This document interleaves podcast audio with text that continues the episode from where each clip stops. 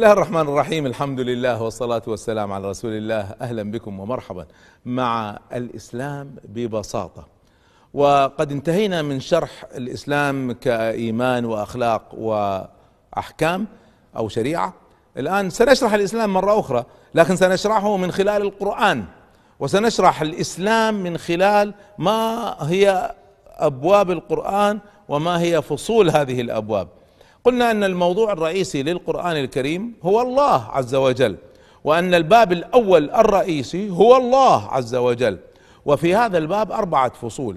الفصل الأول منها من هو الله سبحانه والكتاب يهدف إلى تعريف الناس بربهم ليوحدوه ويعبدوه ويوقروه وينصروه ويسيروا على نهجه ويرضوه ويعيشوا باطمئنان.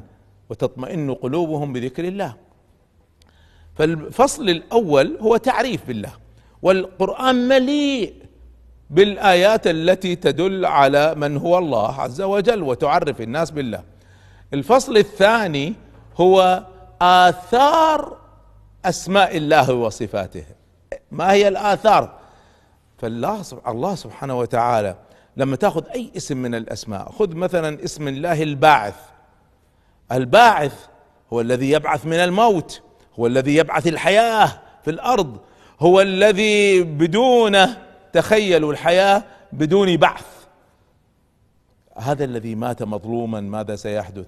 هذا الذي فقد عزيزا سيفقد الأمل. لكن لما أؤمن بالبعث هؤلاء الذين فقدتهم من الأحبة سألتقي بهم. هذه الحياة التي فيها شيء من مرارة وفيها نصب وتعب.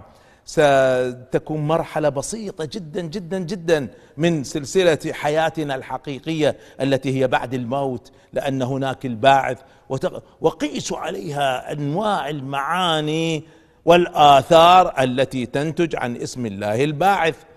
فاذا معرفة الأسماء الحسنى وانعكاسها علينا سيغير قناعاتنا سيغير مفاهيمنا وبالتالي سيغير سلوكنا والسلوك باختصار هو الأفعال والأقوال. فكل ما نفعله وكل ما نقوله سيتأثر بفهمنا وإيماننا ودرجة هذا الإيمان باسم الله تعالى الباعث أو اسم الله الوكيل.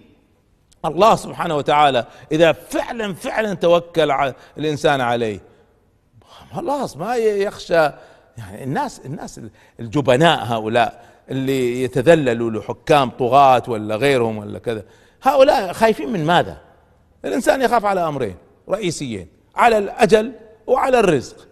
طيب الذي يؤمن باسم الله الوكيل الله سبحانه وتعالى حسبنا حسبنا الله ونعم الوكيل حسبنا. وبالتالي ما نخاف على أجل ولا على رزق. الأجل بيد الله والرزق بيد الله. طيب إذا الإنسان اطمأن أن الأمرين هو وكلهم لله وليس متوكل على ملك ولا حاكم ولا تاجر ولا غيره رئيس في العمل أو غيره في ماذا سيحدث الإنسان؟ كل حياته ستتغير كلها ستتغير لأنه سيرتبط باسم الله الوكيل. طبعا هناك الشروحات التقليدية ومنها الشرح اللي أنا عملته للأسماء الحسنى ممكن ترجعوا له.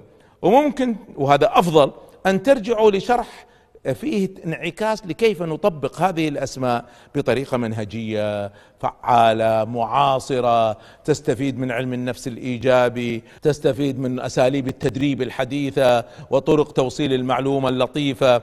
هذا تجدونها في في برنامجي السابق اللي هو نورك فينا وحلقات متوفرة على وسائل التواصل. أو ترجعوا إلى موقع سلام for all. سلام ورقم أربعة بالإنجليزي وبعدين all dot com.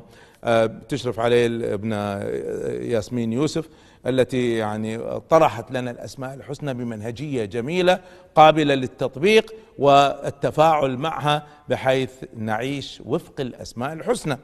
إذا موضوع الأسماء الحسنى هذا كبير وفصل كبير جدا. الآن تخيلوا معي طريقة السلسلة. أين هذا؟ في كل مكان هذا الاسم. هذا الأسماء واثرها هذا الفصل في كل مكان ستجدوه بطريقة السلسلة بطريقة الدوائر آسف. اذا الفصل الأول في الباب الأول الباب الأول الله الفصل الأول الله. من هو؟ الفصل الثاني آثار الأسماء الحسنى. الفصل الثالث وما زلنا في الباب الأول باب الله عز وجل. الفصل الثالث الرئيسي هو أدلة وجود الله سبحانه وتعالى. الأدلة على وجوده. أوه هذا فصل عظيم والقرآن مليء به. طبعا الأدلة آه، يعني ارجعوا إلى بعض الكتب الممتازة في هذا قصة الإيمان لنديم الجسر كبرى اليقينيات الكونية للبوطي وغيرها من الكتب الممتازة التي تشير إلى هذه المسألة. الأدلة على وجود الله تعالى في القرآن الكريم متنوعة يعني الدليل نفسه أنواع تحت أمثلة. يعني مثلا من الأدلة دليل الخلق دليل الخلق. هل ممكن نبعث بعد الموت؟ طيب شوفوا الصحراء الميتة لما ينزل عليها المطر كيف تبعث فيها الحياة والبيضة الميتة كيف تخرج منها الحياة وغيرها يخرج الحي من الميت ويخرج الميت من الحي. هذا الخلق دليل الخلق. كم آية وآية وآية تتكلم عن هذه المسألة؟ أيضا دليل التنوع. والوحدة في نفس الوقت.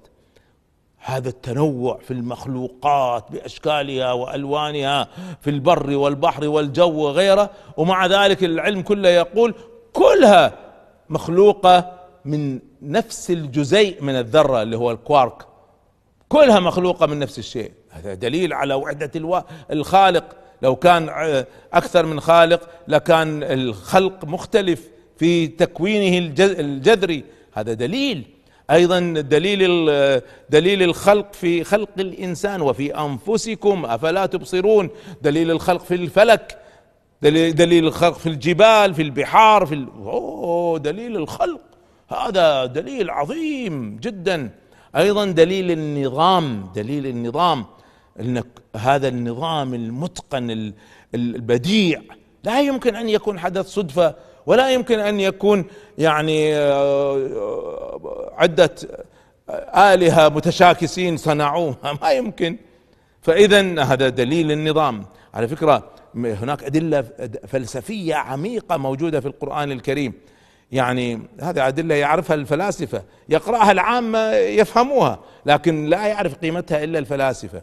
يعني خذوا مثلا آه، في البديهيات يسموها الفلسفية. بديهية يسموها الدور مستحيل. خليني أشرحها بطريقة بسيطة. دور دائرة. ألف خلق باء. باء خلق جيم. جيم خلق ألف. هل هذا ممكن؟ ما يمكن. ما يمكن لأن هذا الدور مستحيل. يعني ألف هو الذي خلق باء الذي خلق جيم. طيب إذا كانت جيم خلقت ألف إذا ألف ما كان موجود قبل ما يخلق باء إذا كيف خلقت جيم؟ ما تركب عقليا إذا مرفوض. طيب ألف خلق باء وباء خلق ألف أيضا الدور مستحيل. طيب ألف خلق نفسه ما يصير قبل ما يوجد كيف خلق نفسه ما تركب فالدور مستحيل. طيب إيش رأيكم كل هذا الكلام المعقد فلسفيا؟ موجود في القرآن الكريم. يفهمه الفلاسفة. يقول الله سبحانه وتعالى أم خلقوا من غير شيء. صدفة هكذا بدون شيء. أم هم الخالقون؟ أنت خلقت نفسك؟ الدور مستحيل. أم خلقوا السماوات والأرض؟ أنتم اللي خلقتوا السماوات والأرض الطبيعة. بعدين الطبيعة هي اللي خلقتكم. الدور مستحيل. لاحظتوا؟ أدلة الوجود طبعا ما, ما يعني هذا كلها برنامج كامل الأدلة. لكن هذا فصل رئيسي جدا في القرآن في باب الله عز وجل. الفصل الأخير في هذا الباب العظيم باب الله عز وجل. بناء على هذا كله ما هو حق الله تعالى على عبيده؟ حق الله على العباد. ما هو؟ فالقرآن مليء بالحديث عن حق الله على العباد. أفلا تؤمنون؟ أفلا تتقون؟ ثم يحدثهم عن افعل كذا لا تفعلوا كذا أطيعوا كذا. إن الحكم إلا لله آمر أن لا تعبدوا إلا إياه. ذلك الدين القيم. هذا ما في غير دين حقيقي. دين قويم ما في.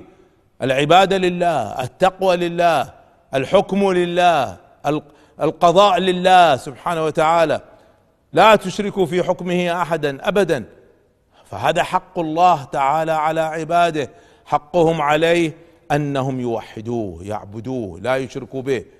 أيضا من حقهم على من حق الله تعالى على عباده أن يعظموه. هذا الذي قدرته ليس لها حدود. هذا العظيم الجبار القدير الخالق. كيف تتعامل معه؟ أنت متخيل؟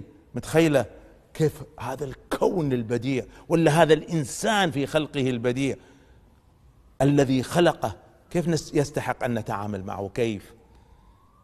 وما قدر الله حق قدره. ما قدروه ما عظموه ما أعطوه القدر الذي يستحقه. فالله ينبهنا. وما قدر الله حق قدره. والأرض جميعا قبضته يوم القيامة. والسماوات مطويات بيمينه. هذا في واحد أعرابي أعرابي سمع هذه الآية. فقال أشهد أن لا إله إلا الله. قالوا كيف؟ آمنت. قال هذا الكلام. والأرض جميعا قبضته يوم القيامة. والسماوات مطويات بيمينه. السماوات كلها كأنها كتاب طوي في يمين الله سبحانه وتعالى. لا يقول هذا بشر ولا يتصور هذا بشر. يعني ممكن اليوم واحد يتصورها لأنه سمعها لكن قبل أن يقولها أحد هل ممكن يتصورها أحد؟ ما يمكن. فهذه كلها تدلنا على تعظيم الله القدير. إذا إذا عرفنا الله ووحدناه وعرفنا أدلة وجوده وآثار هذا الوجود وآثار هذه الأسماء وجب أن نقدره حق قدره ونعبده حق عبادته. فهذا هو الباب الأول. وننتقل معكم في الحلقة القادمة إلى الباب الثاني من القرآن الكريم. استودعكم الله. السلام عليكم ورحمة الله.